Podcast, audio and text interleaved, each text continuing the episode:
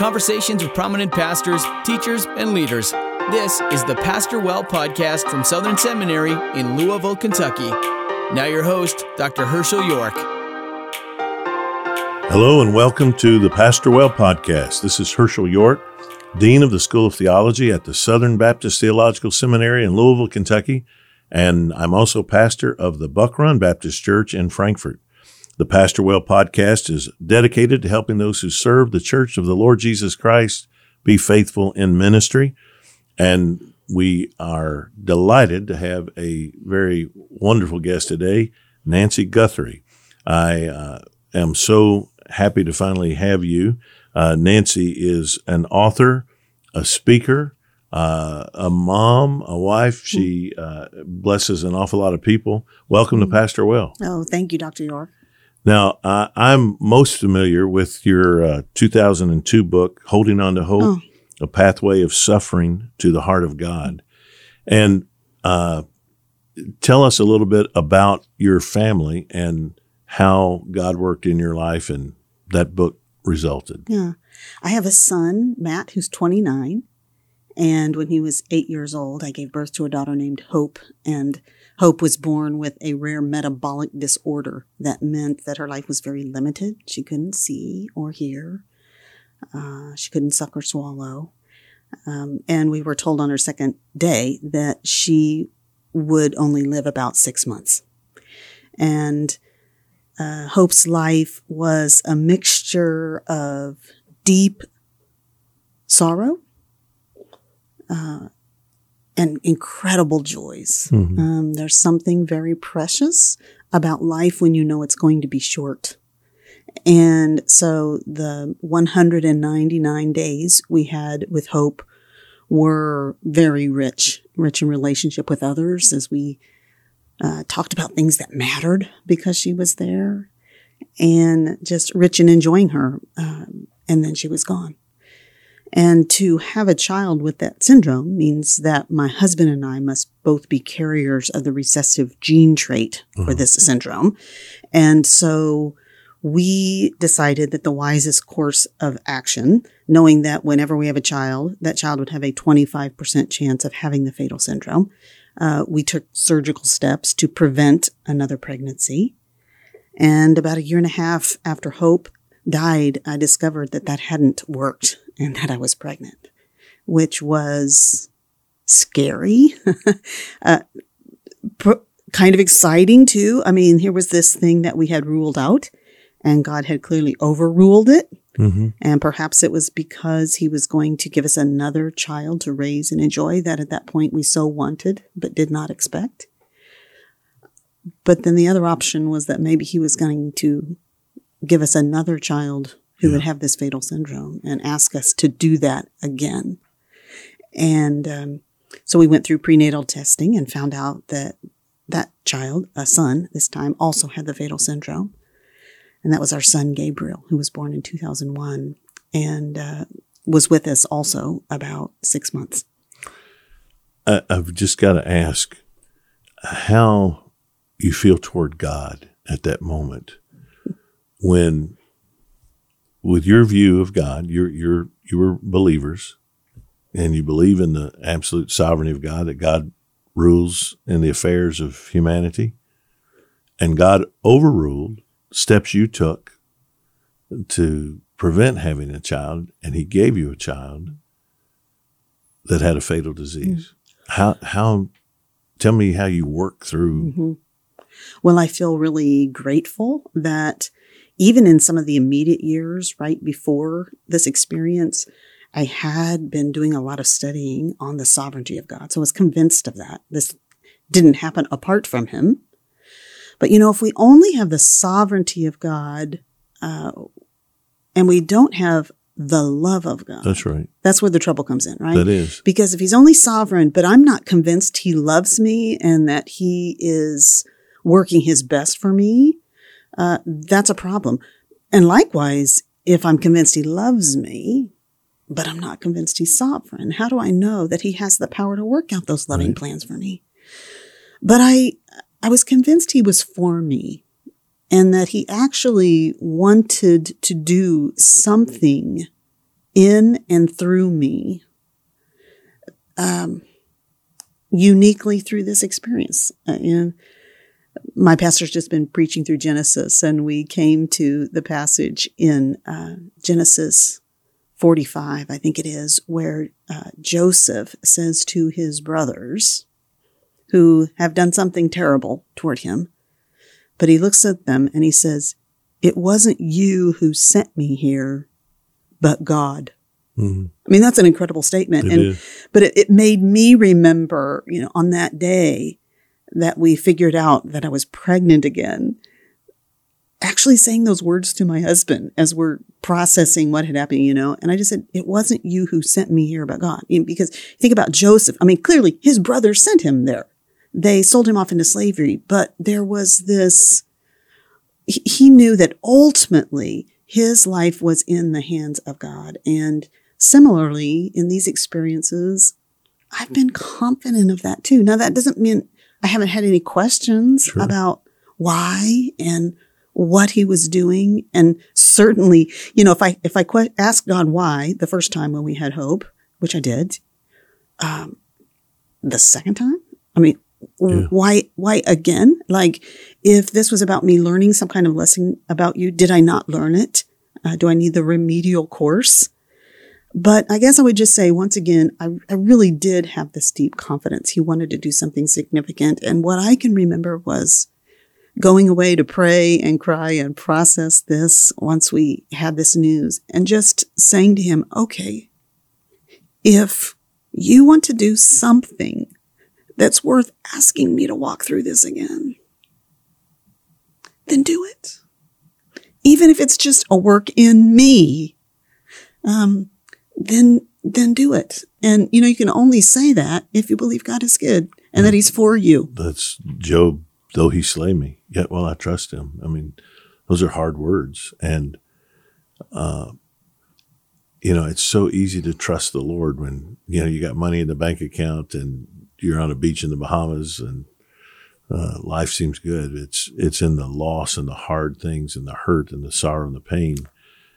That's when trust matters you somehow uh, took your grief and your understanding of what who God is and what He's done, and eventually you wrote about it in that book.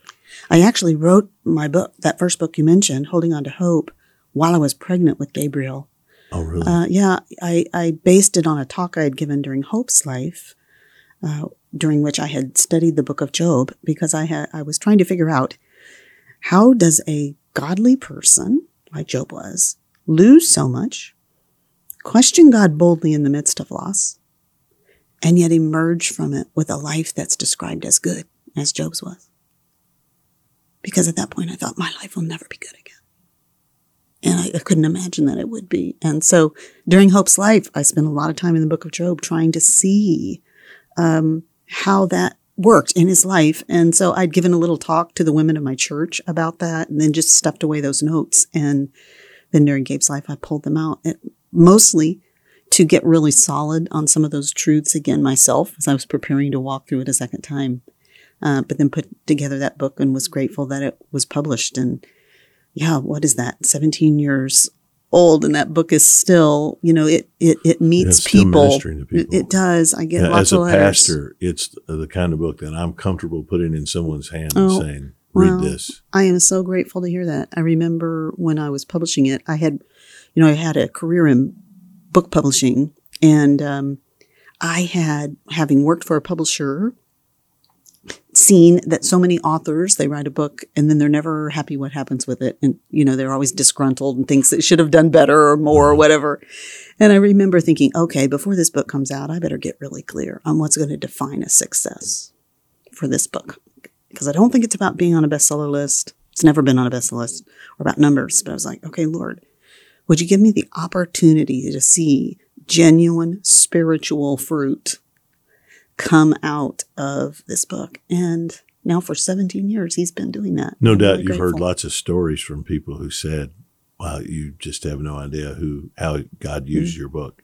Well, mostly I think what I hear is, especially from women, they feel like they had a companion in something that they felt a lot of people around them didn't understand what was going on in their life in terms of, of loss. And so it's great. That's amazing thing about books that they could provide that kind of companionship.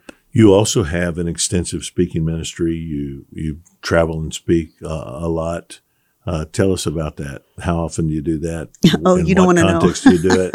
Yeah. I so overbooked myself this last fall. And as I look at the coming spring, I am gone every weekend uh, from January through the end of May, except for Easter weekend. So that's kind of crazy. Don't use me as an example of that. But, um, but I tell you what, I, I love what I'm doing. I have done a lot of traveling and teaching the Bible. But this last fall, I launched a series of events around the country called Biblical Theology Workshops for Women. So at these three session workshops, I am training women to get a better handle, a better grip on the basic storyline of the Bible, and then to understand that the divine author of the Bible has written into his book a number of themes. And that as we grow in our ability to grasp and trace those themes throughout the Bible, we're better at handling the Bible. We're better, better at understanding it and interpreting it and applying it.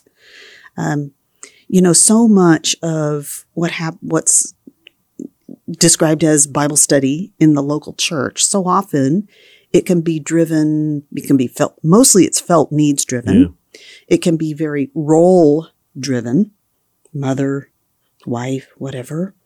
Um, it can, or it can just be driven by, um, uh, inspiration or simply, you know, just what people are curious about.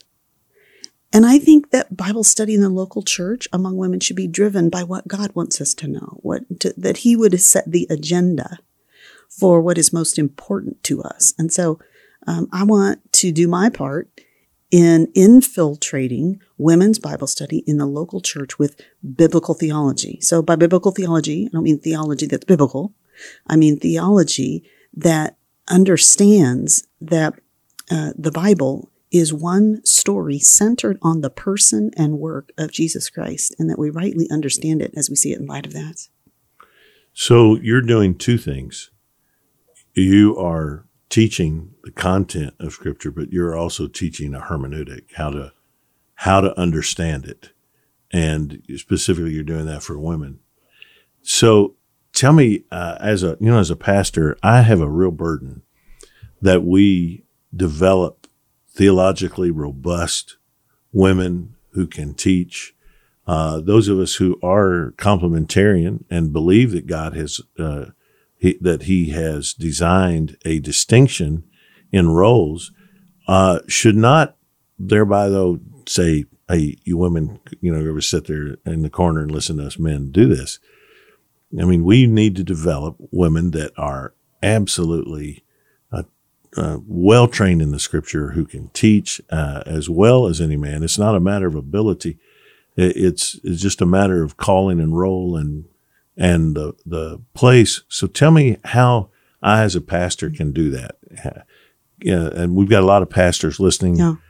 Tell us what we need to do to develop Pastors Women like so underestimate the power of their affirmation and encouragement to women in their congregations when they see someone who uh, seems to have a special gift in terms of understanding and communicating the scriptures. Oftentimes, I think sometimes, oftentimes, women emerge in leading women's ministry because of a lot of charisma and personality. Mm-hmm. And I think oftentimes the people you really want to be emerging to lead in women's ministry, they're actually a little quieter. They sit back. But when they speak up around a small group circle, everybody listens Right. because they're immersed in the scripture and they have some ability. Those women, those are the women you really need to be coming alongside and saying, I hear that you love the scriptures. So tell me, how can I encourage that? Maybe it's simply that you say, you know what? My library is open to you. You want to come by and maybe there's a certain areas you're interested in, a certain book you're interested, maybe say to that person you see a little spark of something. Hey, what I would love to see you do is pick pick an Old Testament book and a New Testament book and own it. become an expert on it. What book would you like that to be? Okay, here's my library. It's open to you. And then maybe let's set some time where we talk about it and talk about some of the the problematic passages you come upon, or you're wondering how you might communicate that if you're going to teach this in women's Bible study next fall. Say, can we set aside to talk about it? I, I think so often pastors just give over women's Bible study, and I'm not saying that they need to heavily control it, but you're the shepherd. Right. These are, this is half of your congregation, and you're the shepherd. And so in make an investment in what's being taught and who's teaching and in those teachers themselves. I mean, when I, I can think about a couple of different experiences I've had with pastors in regard to teaching. I can think of one time. I mean, I was teaching Romans like 9, 10, 11. I mean, hard passage, right? Mm-hmm. To try to figure out how to communicate. And I can remember going to a pastor at the time and saying, okay, how do I best communicate? I think it's saying this. Do you think it's saying this? And, and I got kind of, yeah, might be, and, and walked off, you know, just, and I was teaching at the church and I wanted help to handle this difficult passage rightly. So be willing to go there. I mean, it, it would have showed me a lot more respect and been a lot more helpful to me for him to say, even if it was, I'm busy right now, but let's set a time. Right. I only got 15 minutes and let's just talk, tell me what you're seeing. Let's talk through this passage or here, here's, maybe it's even, no, here's how I taught it when I, when I was teaching Romans 11, you know, something like that. So that's yeah. big. But the other thing, I've had pastors who've done the opposite. I mean, I, I am so blessed, Dr. York, to have so many gifted, um, pastor theologians who have been open to me that I'll, their libraries have been open to me and they're open to my questions. You know, maybe it's like, can I come by because I'm working on this message and I don't get this. I can remember working on one of my, I have a series of Old Testament Bible studies called the Seeing Jesus in the Old Testament Bible Study. I was working on Deuteronomy and I was reading about this circumcision of the heart. Mm-hmm. And I was like, I, what is what is that really? You know and i can remember you know going to best can, can i come can i come and talk to you? And let's just talk about circumcision of the heart and what that is and what its implications are. So things like that to be just willing to engage and to encourage that kind of theological rather than solely interacting with the women of your church about circumstantial things about controversial things, about role things, but about the scriptures right. and hermeneutics and theological um, topics. Encourage your women to think of themselves as theologians. It's exactly right. We are all theologians. That's right. Some of us are better than others. That's right. Um, but if we're talking about the things of God, I mean, this is, well, this gets me off on a beef, but you know, some books that have come out and people would say, well, she's not doing theology. Well, if she's talking about God at all, yeah. She's doing theology. That's right. And the question is it whether it's good, faithful it or bad. It exactly. Deep, it might be shallow, but it so, is theology. There's one other thing I would say to pastors in this regard. Um, I think pastors are a little bit more attuned to this now than they were a couple of years ago before a couple of things exploded. But I can remember about three or four years ago, I was um, teaching at a church and having dinner, and the pastor was there, and he asked me the question, What do I not know about the women in my church that I need to know? And my answer was, You don't know what bloggers, and let's add podcasts, bloggers and podcasts your women are listening to. Mm-hmm. And what you don't know is, in many cases, they've come to trust those voices more than yours. And so you need to know who they're listening to and understand what those issues are that they're, that they're actually. So if you, if you conflict with what that person says, then pr- they're probably going to trust that person more than you. That, that's a pretty significant right. issue for a pastor. Yeah. And especially if the pastor's not showing any care and concern for them in their growth.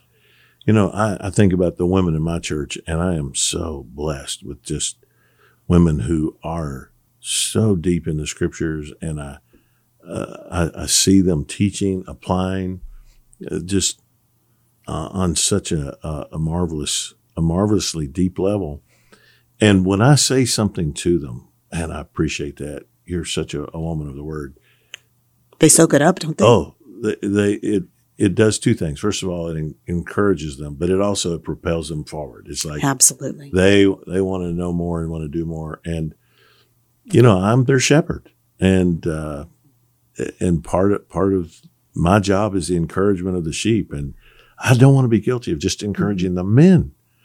Uh, for one thing, uh, I mean, it's it's often whether we like it or not, it's often the women in the home that are driving uh, levels of commitment and involvement.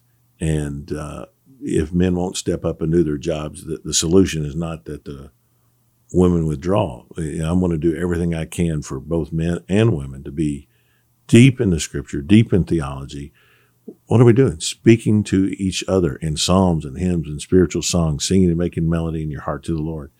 You know, this is what the Christian life looks like, a, a spirit filled life. It's, it's one that's based on scriptures and you can't do that with half your congregation. You've got to do it with men and women. And this is why I just thank God for your ministry. You, the Lord's just uh, raised you up, raised you up for such a time as this, I believe. You've got uh, a new book coming out.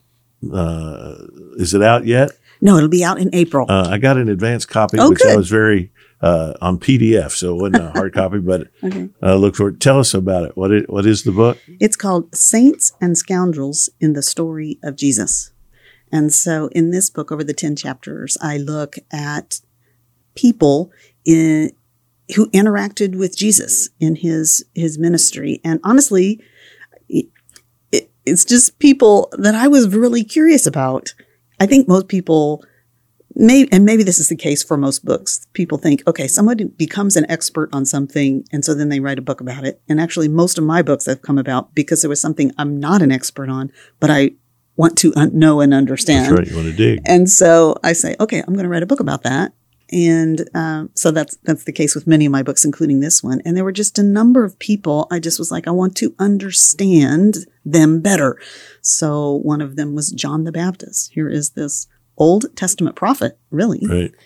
and he recognizes Jesus from the womb. He leaps for joy Right. in his mother's womb when Mary comes around. Just preached that passage oh, did you? uh, two weeks ago. Yeah. And then he clearly recognizes who Jesus is when Jesus comes to him to be baptized and he says, Behold the Lamb of God who takes away the sin of the world. hmm But then he's languishing in prison, put there by Herod, and he sends his disciples to Jesus. Are, are you the one? Or should we be looking for another? And so, you know, my question was, what is all of that about? You know, and some would say he's just discouraged there in prison. He's having doubts. No, I don't think so. I- I- Jesus, Jesus said no. I, I became convinced his understanding of who Jesus was, who the Christ would be, and what he would accomplish was shaped by Isaiah. Right. But he didn't understand this was all of these things in Isaiah were going to happen in two comings, not just one. That's right. And so that's why Jesus sends him back and he, he uses some of those passages from Isaiah that he knows that John the Baptist is very clear on because John the Baptist has been using them. You know, like the Yeah. the axe is at the root of the tree and it's about to be chopped down and the, the fire is coming. Well, in those same passages is revealed that the the Christ is is going to heal the blind and the lame and be a messenger of good news to the poor. And so he, he's he's a, he's accommodating um, John the Baptist, but meeting where he is, saying, "Okay, you love the scriptures and they have shaped your understanding about me, but you- you're you're not looking at the full picture." Um, but here here in really though th- that chapter is about repentance because John the Baptist's ministry is all about repentance. It's, Right. it's amazing to me when you think about him that he's out in the wilderness. He's weird looking, and yet everybody's leaving the cities to go hear his message. a long way to go down to a very hot, desolate place. and and his message is not comfortable at all. I mean, No. it's just shocking to me. They want to go out there to hear it because he's not pampering them. He's calling them away from the status quo, and he's saying, "You've got to repent. E- everything about your life needs to turn around and go in a different direction." And they're going out to hear it, and they're being baptized because they they want something real with God that they haven't had to that point. At least not what the Pharisees are serving up to them. But then when you look at these two scoundrels at the end of John's story, Herod and Herodias, I think it's interesting. It says that he had been telling them, basically, he's been confronting them about their sinful relationship, which is incestuous mm-hmm. and adulterous. And evidently he hasn't told them just once. He had been telling them over and over again, and they've refused to repent. And so as I just looked at that story, just there's something very significant about repentance there. Repentance is a big call, but to resist the call to repentance means that at some point the voice of God through the Holy Spirit uh, is going to be silenced in your life. You will your opportunity to repent. The case for Herod and Herodias, the opportunity for repentance passed Yeah, that's for right. them. So it's important to You will kill it. Yep. You know? So that's just one chapter. I just, uh, you know, I wanted to, I wanted to understand Peter and how he changed from the person he is in the Gospels and Acts to the person who writes First Peter and Second Peter. Uh, I looked at the family of Jesus, beginning with his lineage and then his parents and then his siblings. Shocking to me that his siblings can grow up in the same house with someone who loves perfectly Yeah. and don't believe in him. Yeah, that's right. But then what happens? They become, we, we get to the book of, of James and Jude, these half siblings of Jesus. And I love how they introduce themselves in their That's right. gospels. They don't say, half Bro- brother of Jesus right. here. I grew up with him. Servant of the Lord Jesus That's right. Christ. I mean, that, those kinds of things are amazing to me. Um, I looked at someone like Caiaphas. I mean, what a scoundrel. Here is the high priest of Israel. He should be the one leading people to see that Jesus is the Christ. And instead, he's leading the effort to kill and crucify the Christ. And if we think about the role of high priest, the role of high priest was always, it was there as a shadow. It had always been just merely a shadow of a greater high priest to come. And here you have in that scene in John, here is the shadow, and he comes face to face with the substance That's right. that's cast that shadow back into history and he doesn't even realize it and he he reviles him and he- doesn't realize that actually this great high priest has made his whole role obsolete. He'll discover this a short time later when the temple is actually destroyed. Um, but anyway those are just some of the saints and Well, scoundrels that, i look at in this book. First of all, I love uh, character studies that are that are taken from the scripture like that, not fanciful, but rooted in what the text actually says. You do that extremely well. Well and my focus is not looking for examples to follow right. E- each one is looking at what does this person and their interaction with Jesus reveal to us about the person and work of Jesus Christ. That's what we want to see more clearly, and each of them helps us to see that. Yeah, you have a chapter about uh, Barabbas and the thieves. Yes, Uh, uh, talk about them because I'm I have a particular interest there. uh, I do too. I mean, to me, it's it's fascinating. That here's Barabbas. What must it have been like? I mean, he's the first person who should have understood the principle of substitution, That's right. right? That's exactly right. because like i mean we look at the cross and we would say okay that cross was meant for me this is the punishment that i rightly deserve for my sin but for barabbas i mean this was the cross that had been prepared for him and i just you know i wonder in the book of course we have no idea did he look did he did he come in the crowd and see jesus hanging on that cross in his place did it ever move him to repentance or was that wasted in his life? Did he never see that he could have to- taken hold of Jesus by faith and been forever uh, pardoned and forever escape judgment that he deserved? Uh, we don't know. Right. And then we've got those two thieves on the cross, probably part of Barabbas's band Probably. of terrorists. Yeah. And The- uh, Josephus talks about Barabbas, and he uses the word lestes, uh, that is usually translated thief Uh-huh. in Matthew and Mark for Barabbas, but he clearly means it's more than just common thief, insurrectionist, and that's the word. insurrectionist. Yeah, that's the word that's used for them too. So it's, I think it's likely that they were all part of you know the same I call them, they, we'd think of them as terrorists, right? terrorists. Yeah, first they, century they, terrorists. yeah. they've got an agenda in regard to the Jewish people Right. and they don't care about collateral damage. And so clearly, because they talk about some who had died in the insurrection. So they're this murderous band of terrorists. And, Yeah. but there they are. They're these two band members, perhaps then beside Jesus.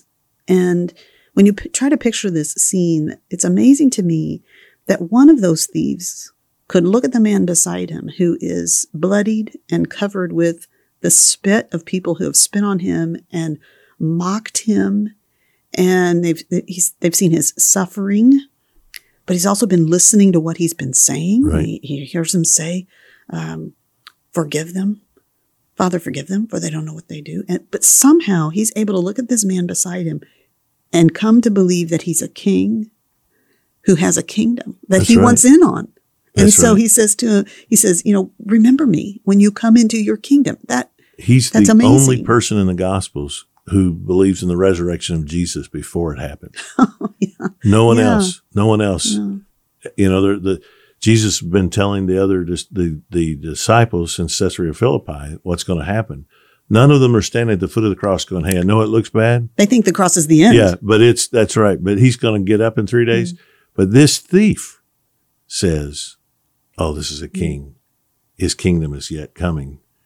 Uh, and you know, you can only conjecture, but what scriptures he knew as a you know, it's most likely he's a Jew because he's been crucified, and he would have known Psalm twenty mm-hmm. My God, my God, why has have you forsaken me? And hearing Jesus say these things, the Holy Spirit putting that together in his mind. We we don't know exactly the process, but we know that that one statement of faith. Um, by the way, in Luke's gospel, everybody else uses the word save.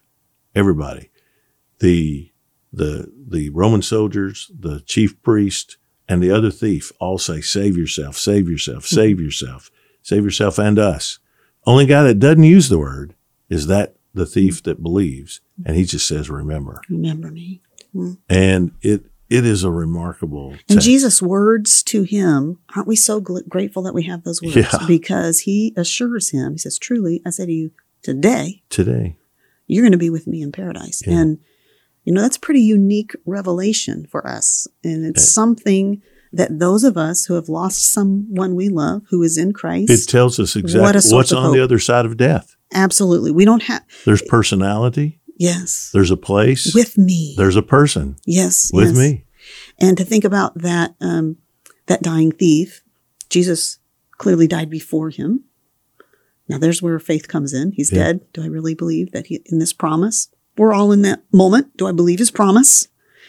Uh, but then he died and he took his next breath in the presence of Christ in paradise. And this is something we have to take hold of to know that if we are in Christ, that we can anticipate that same joyful, restful, life filled, uh, eternal future with Christ. And and that is what helps us deal with grief, isn't it? Absolutely. Well, Nancy, it has been a joy to have you today. Thank I like to end my Pastor Well podcast with just uh, what I call twinkling of an eye around, just some just some sort of random quick questions. Uh oh, I'm afraid now. Yeah, uh, uh, no, uh, I'm not. No, I didn't you don't have study for the Nothing to trip you up or anything like that. Just sort of your favorite kind of things or Okay. whatever. All right, and Okay. uh, you can even pass if there's something Okay, I, might, I No- might take that for. Yeah, no, no problem. Uh, Okay. uh, your fa- favorite Christian author, Favorite Christian author. or two the or one. I- I'll tell you two or three I've learned the most from. You Yeah. know, my most recent book is a book called Even Better Than Eden: Nine Ways the Bible Story Changes Everything About Your Story, and I trace nine themes of the Bible. And so there would be two or three that really I couldn't have written the book without them. And so one would be G.K. Beale, Uh-huh. Greg Beale, Yeah, um, absolutely. and his New Testament biblical theology was really helpful. Um, I had never read Meredith Kline before working on that book. And so, you know, reading what he had written was also incredibly helpful. And J.V. Fesko, some of the things that he had written um, were incredibly helpful. So I'm about to take a class in a couple of weeks from Sinclair Ferguson that Sinclair Ferguson is teaching at RTS Orlando Uh-huh. on Puritan theology. So I've got to read a bunch of the Puritans in That'll the next rich. couple of weeks. So ask me again later. Okay. Maybe that'll change. Uh, uh, do do you have a favorite uh, vacation spot? Mm. It's hard to beat San Diego. It's almost always sunny and perfect. I was just correct? there for the ETS meeting. I know. Pretty perfect, first isn't time it? there. Although I understood it rained the whole time. It did rain. Well, the f- first few days, I got one Mm. clear day. Um, a couple of years ago, I found these last minute cheap tickets to London. And I had an $800 voucher from a, a, canceled flight burning in my pocket too. And so my husband and my son and I, we went to London kind of last minute, just right before Christmas, and we had the best time. Oh, so yeah. I feel like there's a lot more I'd like to explore there too. Yeah, London is absolutely wonderful and a f- favorite vacation spot of of people I talk to on this podcast. It, it comes up yep. repeatedly. Yep. Uh, do you have a hobby? I need a hobby. well, I need, uh, uh, let me tell you this. Let me tell you one of my favorite things that I do as many days as I can. I live right by, uh, in, in Nashville, there's a series of parks called the Warner Parks, uh-huh. and they are the biggest blessing to this city. You walk into those parks and you get on the trails and you feel like you're in the middle of the Smoky Mountains. Right. I mean, they're beautiful. And we live it takes me maybe three, four minutes to drive from my house there. So as many days as possible, I either text a friend and we usually just say walk question mark and see you in 10 and we meet over at the Warner Parks and Walks, or or I go by myself and I listen to podcasts like this one. I've, I've got about fifty minutes for the walk, and so that would probably be my my hobby if I have one. Uh, if I've got time and the weather's decent, I want to be over there. Favorite kind of food? Favorite kind of food? Um, let's see, well, I'm having a dinner party tonight and I'm going to serve tenderloin. I did it last year and they loved it. So I'm just going to do the same thing. Tenderloin and roasted vegetables and roasted rosemary potatoes. And um, I'm either going to do chocolate cake with peppermint cream cheese icing or just serve some peppermint ice cream with some chocolate sauce You're making on my it. mouth water. Okay, well, come over. And your favorite activity with your husband? Mm. Uh, you know what? I wish my husband were here so you could meet him. I have the best husband, and we um, have same way about my wife. I, I, I mean, it just makes me smile for you to mention him. I think the thing is, I think about you know we're, we're empty nesters uh-huh. at this point. We both work at home, uh, which is just delightful. And I think you know I think about us at the end of the day, and we're sitting in those two recliners, and we're talking about our day and things mm-hmm. that matter. And he he's so funny. I mean, he can just, he can make me laugh. I think just sharing history. Now, let's see, we've been married 33 years. I go, I guess, you know, so there's certain things he say that to nobody else would be funny. Yeah. But because of our shared history, I think they are. He just yeah, I, he makes me split. I, I, split a gut, right? You know, and yeah. and he helps me with so many things. It's a it's a beautiful, it's a beautiful thing the way he delights in helping me with things that are not maybe not hard to a lot of people, but maybe they're challenging to me. And it's his joy to help me. Um, that's incredible. And likewise, it's my joy to help him in yeah. ways that are meaningful to him. And so that's a beautiful way to live. That is a beautiful way to live. It's the one flesh principle that God designed. And I'm so grateful that uh, he's blessed you in that way and that he's used you to bless us so much. So Thanks for being with me today on Pastor Well. I, I appreciate it very much. Thank you, Dr. York. And uh, I want to thank all of you for tuning in today. Uh, if you've not yet subscribed, please do so on YouTube or on your favorite podcast app. I'll see you again next time on Pastor Well.